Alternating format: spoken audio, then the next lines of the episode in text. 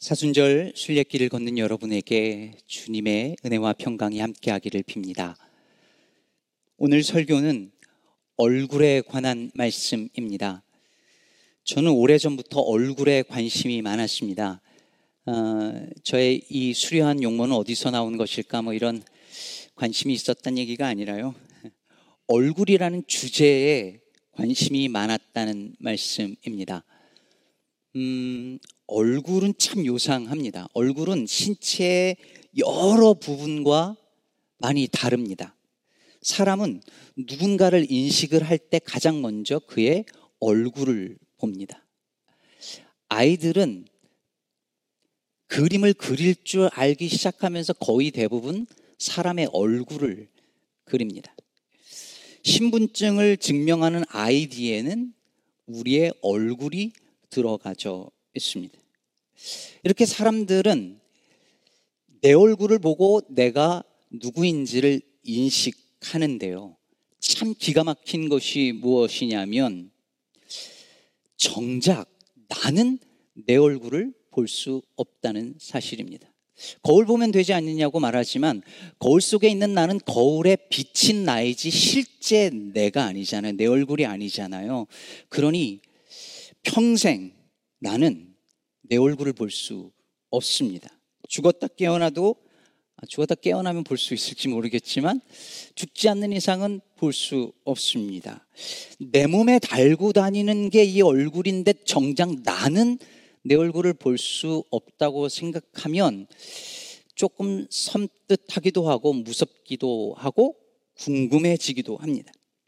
결국 우리는 내 얼굴을 보는 것이 아니라 타인의 얼굴을 보거나 거울에 비친 대상화된 나의 얼굴을 볼 뿐입니다. 하루에도 몇 번씩 우리는 누군가의 얼굴을 보며 삽니다. 아침에 일어나서 가족의 얼굴을 보고, 동료의 얼굴을 보고, 이렇게 교우들의 얼굴을 보고, 낯선 이의 얼굴을 보고, 페이스북의 얼굴들을 봅니다. 서로 만나 대화할 때 우리는 내 얼굴은 못 봐도 상대방의 얼굴을 봅니다. 그런데 재밌는 게 뭐냐면 타인과의 만남이 내 얼굴에 영향을 끼친다는 거예요. 누군가가 내 얼굴을 자꾸 힐끔 보거나 빤히 보면 우리 어떻게 하죠? 뭐 묻었나? 상대방의 시선이 내 얼굴에 변화를 일으킵니다. 뭔가 내가 잘못한 일이 있거나 비난받은 일이 있거나 실수를 하면 우리의 얼굴이 빨개지기도 하고 고개를 숙이거나 고개를 돌려서 얼굴을 피하기도 합니다. 누군가 나를 화나게 만들면 내 얼굴이 울그락불그락해지기도 하고 누군가가 나한테 칭찬을 하면 내 얼굴이 환해지기도 합니다. 우리나라에 체면 문화가 있잖아요. 체면. 이 체면이 국어 사전에 뭐라고 되어 있는지 아십니까?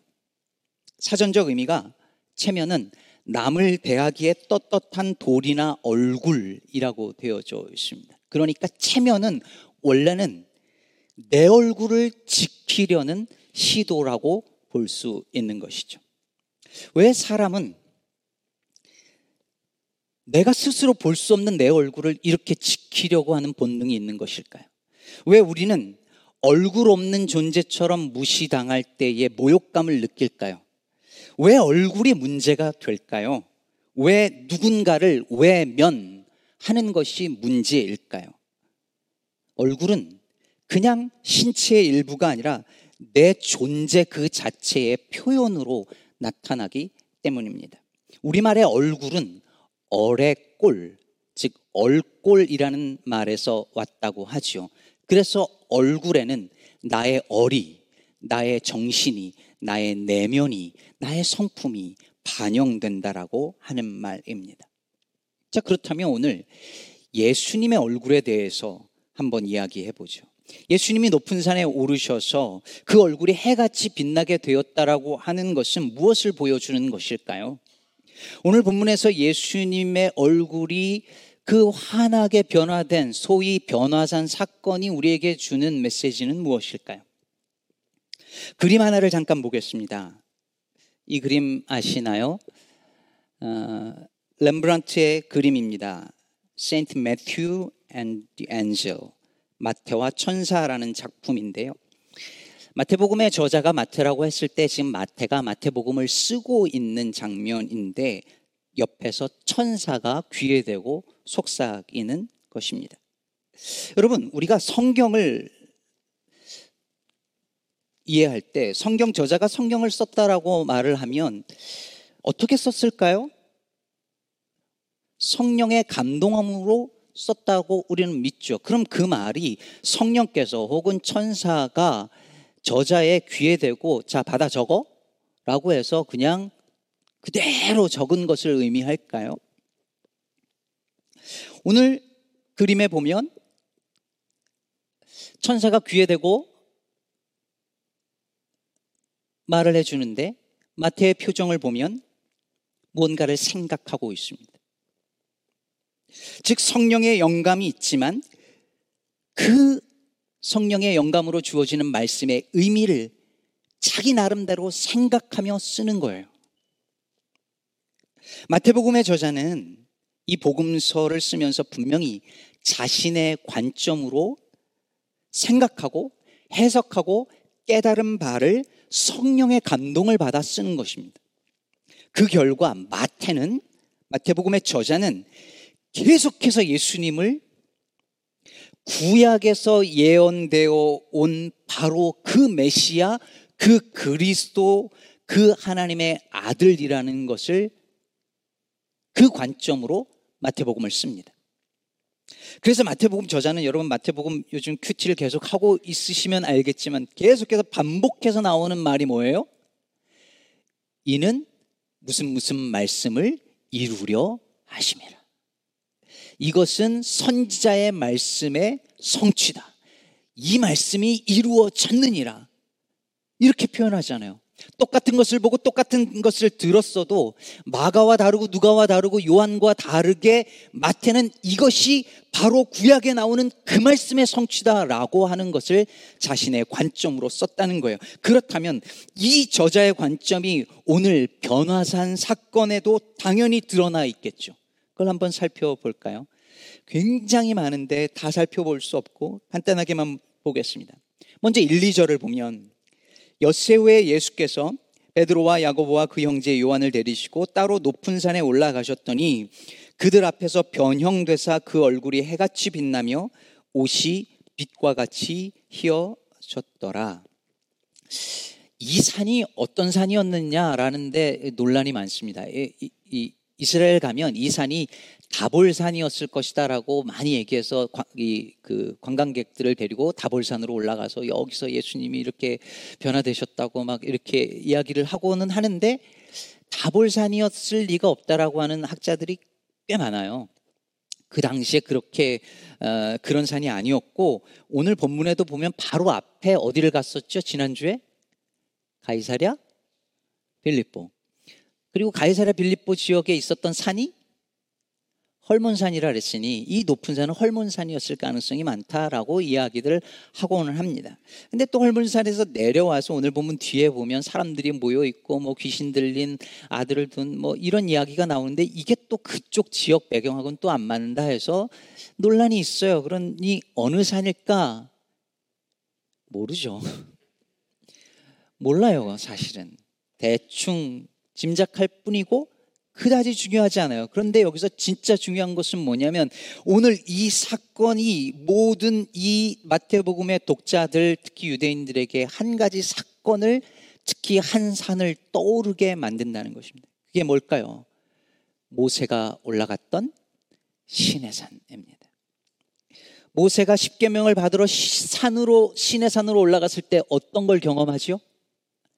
출애굽기 24장 15절 16절을 보면 모세가 산에 오르매 구름이 산을 가리며 여호와의 영광이 신의 산 위에 머무르고 구름이 엿새 동안 산을 가리더니 일곱째 날에 여호와께서 구름 가운데서 모세를 부르시느니라. 모세가 산에 올라갔을 때에 구름 사이에서 하나님의 영광을 거기서 경험한 거예요. 그리고 십계명을 받아 가지고 내려오는 장면이 출애굽기 34장 29절에 나오는데 이렇게 말합니다. 모세가 그 증거의 두 판을 모세의 손에 들고 시내산에서 내려오니 그 산에서 내려올 때 모세는 자기가 여호와와 말하였으므로 말미암아 얼굴 피부에 광채가 나나 깨닫지 못하였더라. 여러분 시내 산에서의 모세의 경험과 변화산에서의 예수님의 경험의 유사성이 보이시나요? 마태복음 전체에서 저자는 예수님을 새로운 모세 혹은 모세보다 뛰어나신 분으로 계속해서 묘사해 왔는데 오늘 이 본문도 그걸 염두에 두고 쓰고 있는 것이죠. 실제로 유대인들은 종말의 때가 되면 메시아가 오는데 그 메시아는 어떤 분으로 오시냐면 신명기에서 모세가 말한 바 나와 같은 선지자 즉 모세와 같은 선지자로 메시아가 온다라고 다 믿고 있었어요. 마태가 지금 예수님이 바로 그 모세와 같은 선지자로 온 메시아다라고 말하고 있는 것입니다. 그래서 예수님의 얼굴이 해처럼 빛날 때에 거기 모세와 엘리야가 나타나서 예수님과 대화하는 거예요. 근데 여기서 잠깐 모세는 그렇다 치고 그럼 엘리야는 뭐죠? 오늘 본문 다 읽지 않았지만 뒤에 보면은 제자들도 물어봐요. 그럼 엘리야는요? 이 질문을 한 이유가 뭐냐면 말라기 4장 5절에 보라 여호와의 크고 두려운 날이 이르기 전에 내가 선지 엘리야를 너에게 보내리니라고 기록되어 있어요. 즉 무슨 말이냐면 다 알고 있었어요. 이 사람들은 뭘 알고 있냐면 메시아는 모세와 같은 선지자의 모습으로 오는데 그 전에 누가 오냐면 죽지 않고 승천했던 엘리야가 다시 와서 메시아의 길을 예비할 거라고 알고 있었어요. 그럼 예수님이 메시아면 그 모세와 같은 선지자로 온 메시아면 엘리야는 어디 있냐고 물어본 거죠. 그랬더니 예수님이 뭐라고 대답하십니까? 엘리야는 벌써 왔으나 너희들이 사람들이 알아보지 못하고 죽였다. 그랬더니 제자들이 깨닫는 거예요. 아, 그 엘리야가 누구다? 세례요한이구나. 자, 여러분 보세요. 변화산에서 모세와 엘리야가 나타난 게 우연이 아니었습니다. 예수님께서 대화를 나누셨던 모세와 엘리야의 출현은 예수님이 누구냐면 구약에서 계속해서 예언해 온 바로 그 메시아 그 그리스도라고 하는 사실을 너무너무 선명하게 드라마틱하게 보여주는 것이죠. 그것에 쐐기를 박는 장면이 오늘 본문 5절에 나와 있습니다. 말할 때 호련히 빛난 구름이 그들을 덮으며 구름 속에서 소리가 나서 이르시되 이는 내 사랑하는 아들이요 내 기뻐하는 자니 너희는 그의 말을 들으라 하시는지라. 여러분, 이는 내 사랑하는 아들이요 내가 기뻐하는 자라 이 말씀 언제 나오지 않았나요? 어디서 나왔었죠? 예수님이 세례 받으실 때 하늘에서 음성이 들렸어요. 근데 그건 누구에게 하신 말씀이었냐면 하늘 아버지께서 예수께 하신 말씀이었어요. 근데 오늘 본문 5절을 보세요. 이는 내 사랑하는 아들이요 내 기뻐하는 자니 너희는 그의 말을 들으라. 그럼 이 말은 누구 들으라고 하는 말이에요? 제자들에게. 제자들에게 예수께서 하나님의 기뻐하시는 아들이라는 사실을 보여주기 위해서 지금 구름에서 영광 가운데서 말씀하고 계신 것이고 그 말은 예수님의 그 변화된 얼굴을 보여주신 것도 제자들에게 그걸 가르쳐 주기 위함이었습니다. 모세가 신의 산에서 빛난 구름과 함께 영광을 경험하고 하나님의 음성을 들었던 것처럼 그보다 더 놀랍고 영광스러운 일들을 지금 제자들이 보고 듣고 경험하고 있는 것입니다. 결국 제자들이 본 것이 무엇이었겠습니까? 예수님의 얼굴이 해처럼 빛난 것은 다름 아니라 하나님의 영광이었습니다. 말로만 듣던 그 모세에게 임한 그 하나님의 영광이 새로운 모세로 오신 예수님의 얼굴에 나타났습니다. 하나님께서 약속하셔서 마침내 이 땅에 오신 메시아 예수의 얼굴에 하나님의 영광이 나타나는 것을 제자들이 본 것입니다. 그럼 하나님은 이걸 왜 제자들에게 보여주셨을까요? 이제 곧 그들이 예수님의 다른 얼굴을 보게 될 것이기 때문입니다. 이 변화산에서 영광을 받으신 주님은 곧 저 갈보리 산에서 수치를 당할 것입니다. 이 산에서 빛났던 주님의 얼굴이 저 산에서 침뱉음을 당할 것입니다. 이 산에서 양옆에 모세와 엘리야가 서 있었더라면 저 산에서는 두 명의 강도가 예수님 곁에 서 있게 될 것입니다. 여기에서는 밝은 구름이 임하지만 저곳에서는 땅에 어둠이 드리워질 것입니다. 그때 그 갈보리 산에서 제자들이 절대 잊지 말고 바라보아야 할 것이 무엇이었겠습니까? 그들이 보았던 주님의 영광스러운 얼굴이었습니다. 우리는 매일 성경 본문을 따라 읽느냐고 변화산 사건을 지금 읽지만 원래 교회 절기를 따르면 사순절을 시작하기 전에 산상 변모주일이 있습니다. 왜 그럴까요? 사순절 순례길을 걸어가기 전에 그 고난의 길 십자가의 길을 걸어가기 전에 주님의 그 영광스러운 얼굴을 보고 그 힘으로 그 사순절 순례길을 걸어가게 하기 위함입니다. 예수님이 누구인지를 보는 그 빛난 얼굴을 볼 때에야 그 골고다 언덕에서도 그 갈보리 산에서도 주님의 영광의 얼굴을 끝까지 바라볼 수 있고 주님이 누구신지를 잊지 않을 수 있기 때문입니다. 그래서 톰 라이트라고 하는 신학자는 이 본문을 주석하면서 이렇게 말했습니다. 십자가에서 영광을 보는 법을 배우고 영광에서 십자가를 보는 법을 배우라.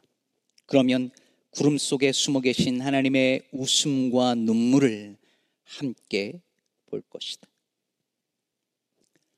사랑하는 여러분, 살다 보면 직면하고 싶지 않은, 페이스하고 싶지 않은 현실을 만날 때가 있습니다. 원하지 않았던 질병을 경험하기도 하고, 가정에 예상치 못했던 문제가 생기기도 하고 믿고 좋아했던 사람들과의 관계가 와장창 깨지기도 합니다. 그럴 때 우리는 외면하고 싶습니다. 고개를 돌리고 회피하고 싶습니다. 그것을 직면할 힘이 없습니다. 그런데 그것을 직면할 힘이 있다면 그 힘이 어디서 오겠습니까? 주님의 얼굴을 바라보는 데서 옵니다. 그리스도의 얼굴에 나타난 하나님의 영광을 바라볼 때 우리는 그동안 외면했던 그 현실을 직면할 수 있는 힘을 얻습니다. 새벽마다 교회 와서 아무도 아직 있지 않은 캄캄한 예배당에 초를 켭니다.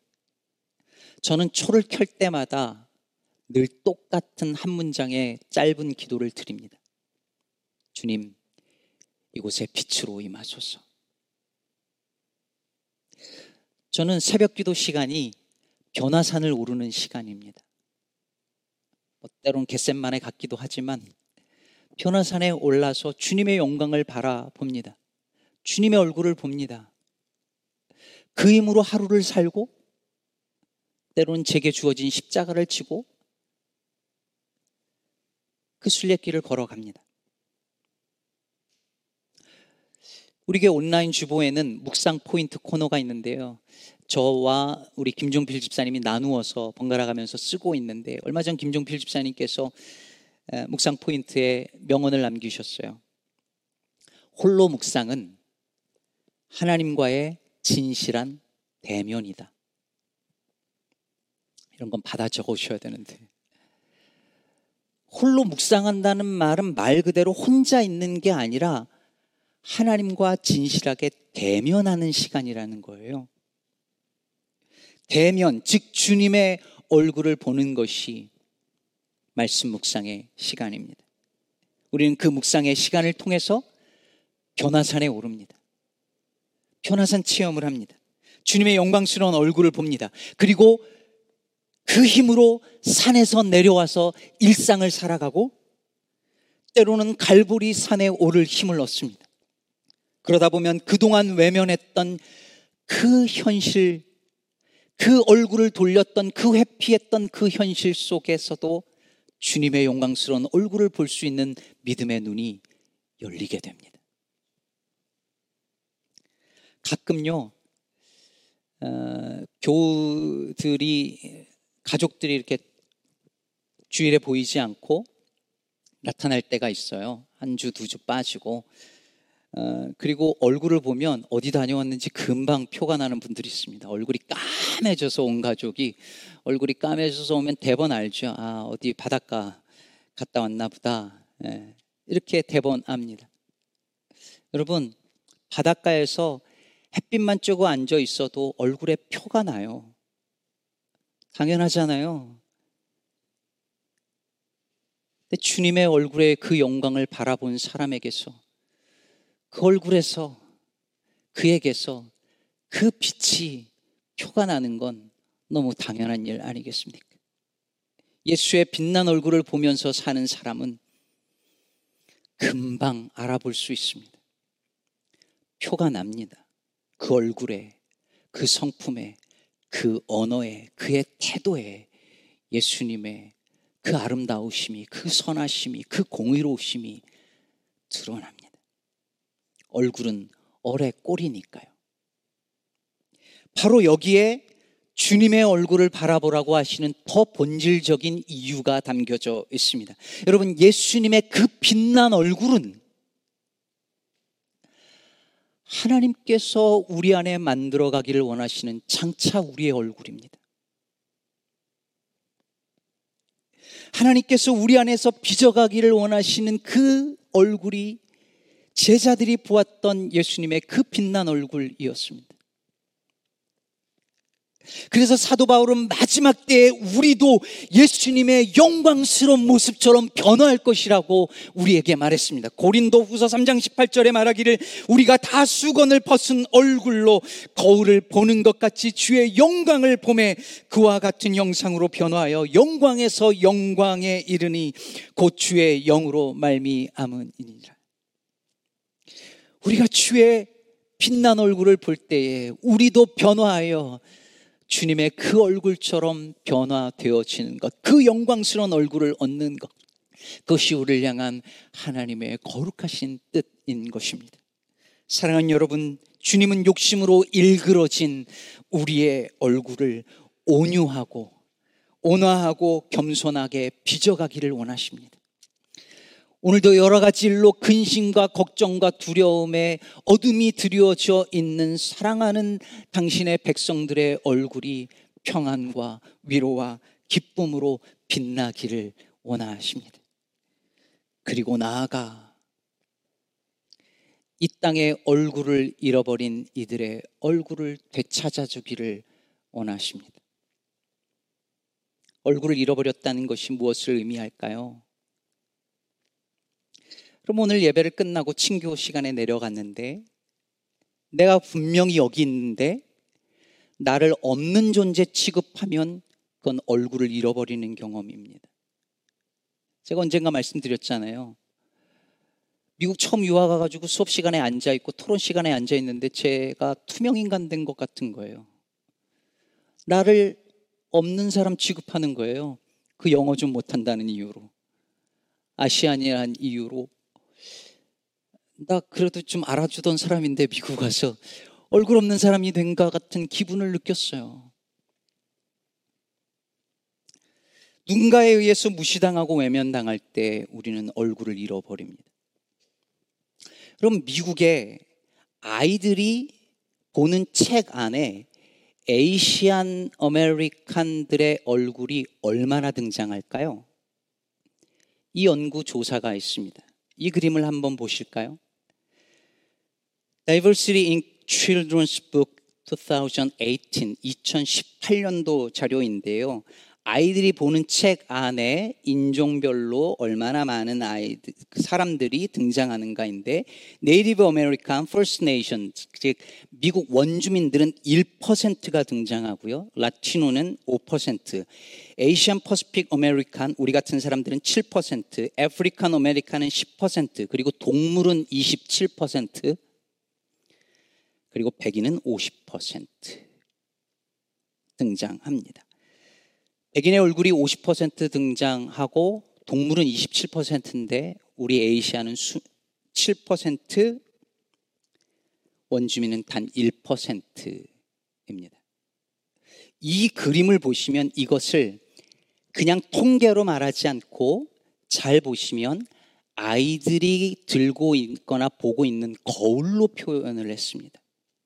백인 아이들은 자기와 같은 얼굴을 볼 수 있는 거울이 어디든지 널려 있고 얼마든지 있고 굉장히 크지요. 그러나 왼쪽으로 가면 볼 수 있는 것처럼 어떤 아이들은 자기와 같은 얼굴을 볼 수 있는 거울이 적거나 매우 적, 매우 작습니다. 다시 말해, 어떤 책을 보아도, 어떤 미디어를 보아도, 거기에는 나와 같은 얼굴을 한 사람들보다는 다른 얼굴을 한 사람들의 모습이 더 많이 등장합니다. 그러면 어떻게 될까요?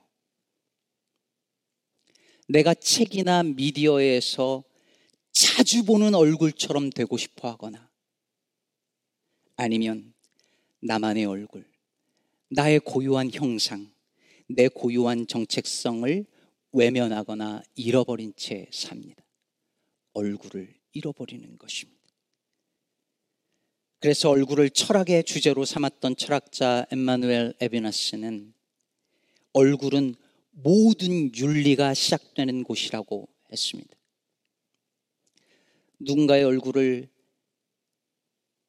외면하고 때로는 악마화하고 때로는 없는 존재처럼 취급하는 것이 윤리의 문제라고 하는 것이고 우리 신앙인에게는 이것은 신앙의 문제요 신학의 문제인 것입니다. 이 사회에서 어려서부터 얼굴을 잃어버린 채 살고 있는 우리 아이들 그리고 이 땅의 수많은 사람들의 그 얼굴을 되찾아주는 것. 그들에게 주님의 얼굴빛이 비춰지도록 하는 것, 그것이 이렇게 매주 예배당에 나와서 주님의 얼굴을 본다고 말하면서 예배하고 있는 이 땅의 교회와 성도들을 향한 주님의 부르심이 어떠시라고 저는 믿습니다. 아담과 하와가 범죄한 이후 첫 번째 한, 한 행동은 하나님으로부터 얼굴을 숨기는 일이었습니다. 가인은 하나님께서 자신의 재산은 받지 않고 아벨의 제사만 받을 때에 얼굴색이 변했습니다. 하나님은 가인에게 너는 네가 만약에 선을 행하였으면 어찌하여 얼굴을 들지 못하느냐고 물으셨습니다. 이것이 인간이 처한 실존입니다. 하나님과의 관계가 깨어진 인간들은 하나님으로부터 얼굴을 돌리고 이웃으로부터 얼굴을 돌리고 모든 피조 세계로부터 얼굴을 돌려 버립니다. 이 세상에서 지금 일어나고 있는 모든 갈등과 전쟁은 서로 얼굴을 바라보지 않고 서로 얼굴을 외면하며 심지어 상대의 얼굴을 악마화하는데 기인합니다. 그럴 때 기억하시죠? 또리 장군. 북한 사람들은 다 돼지거나 늑 뜻대로 묘사했던 것 말입니다. 그러므로 예수께서 이 땅에 사람의 얼굴을 하고 오셔서 인간의 육신을 입고 오셔서 그 십자가의 길을 걸어가신 이유와 목적은 너무나 분명합니다. 하나님과 깨어진 관계를 회복시켜서 우리로 하여금 하나님과 대면할 수 있도록 하시고 이웃과 피조 세계를 서로 외면하며 악마화하는 세상을 고쳐서 우리 모두의 얼굴을 온전하게 회복시키는데 주님이 땅에 오신 이유와 목적이 있습니다. 그래서 우리를, 우리 모두를 변화산에서 제자들이 보았던 그 예수님의 빛난 얼굴, 그 영광스러운 얼굴로 변화시키고자 하십니다. 그리고 이것은 그분의 얼굴을 바라보며 오늘도 예배하고 기도하고 찬양하는 우리 모든 그리스도인 저와 여러분을 향한 주님의 사명인 줄을 믿습니다. 함석건 선생의 시 얼굴을 읽어드리며 말씀을 정리하고자 합니다. 이 세상에 뭘 하러 왔던고 참 얼굴 하나 보러 왔지. 참 고운 얼굴이 없어. 하나도 없단 말이냐? 그 얼굴만 보면 세상을 잊고 그 얼굴만 보면 나를 잊고 시간이 오는지 가는지 모르고 밥을 먹었는지 아니 먹었는지도 모르는 얼굴. 그 얼굴만 대하면 키가 하늘에 닿는 듯하고 그 얼굴만 대하면 가슴이 큰 바다 같아 남을 위해 주고 싶은 맘 파도처럼 일어나고 가슴이 그저 시원한 그저 마주 앉아 바라만 보고 싶은 참 아름다운 얼굴은 없단 말이냐. 함석헌 선생이 말한 참 얼굴, 참 아름다운 얼굴을 가진 분이 바로 예수 그리스도이셨습니다. 어쩌면 세상 모든 사람들은 이런 얼굴 하나 보기 위해 사는지도 모르겠습니다.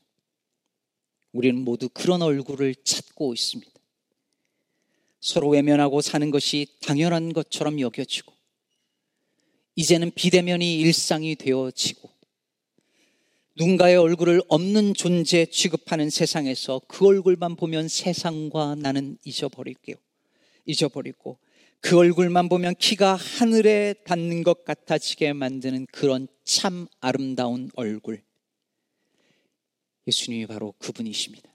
그러니 사랑하는 성도 여러분, 부디 날마다 우리의 삶의 자리에서 변호산에 올라서 예수님의 그 빛난 얼굴을 바라봄으로